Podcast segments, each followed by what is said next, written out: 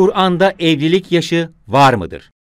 Kur'an-ı Kerim kişilerin evlenebilecek konuma gelmeleriyle alakalı olarak bir takım ölçütler koymuştur. Bu ölçütlerden en önemlisi Nisa suresinin 6. ayetinde geçer.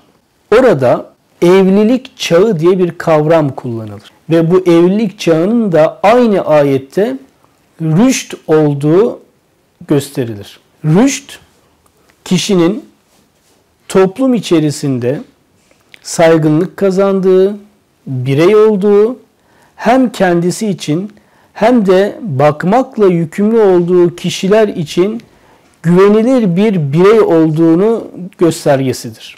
Öte taraftan Kur'an-ı Kerim'de evliliğin tarafları olarak kadın ve erkeğin namuslu olması gerektiğine dair şart, mehir alan ya da mehir veren kişi olduklarına dair vurgular ancak ve ancak reşit duruma gelmiş kişiler için söz konusudur. Tüm bu kriterlerden hareketle Kur'an-ı Kerim'e göre bir kişinin reşit olmadan evlenmesi ya da velileri tarafından evlendirilmesi kabul edilebilir değildir.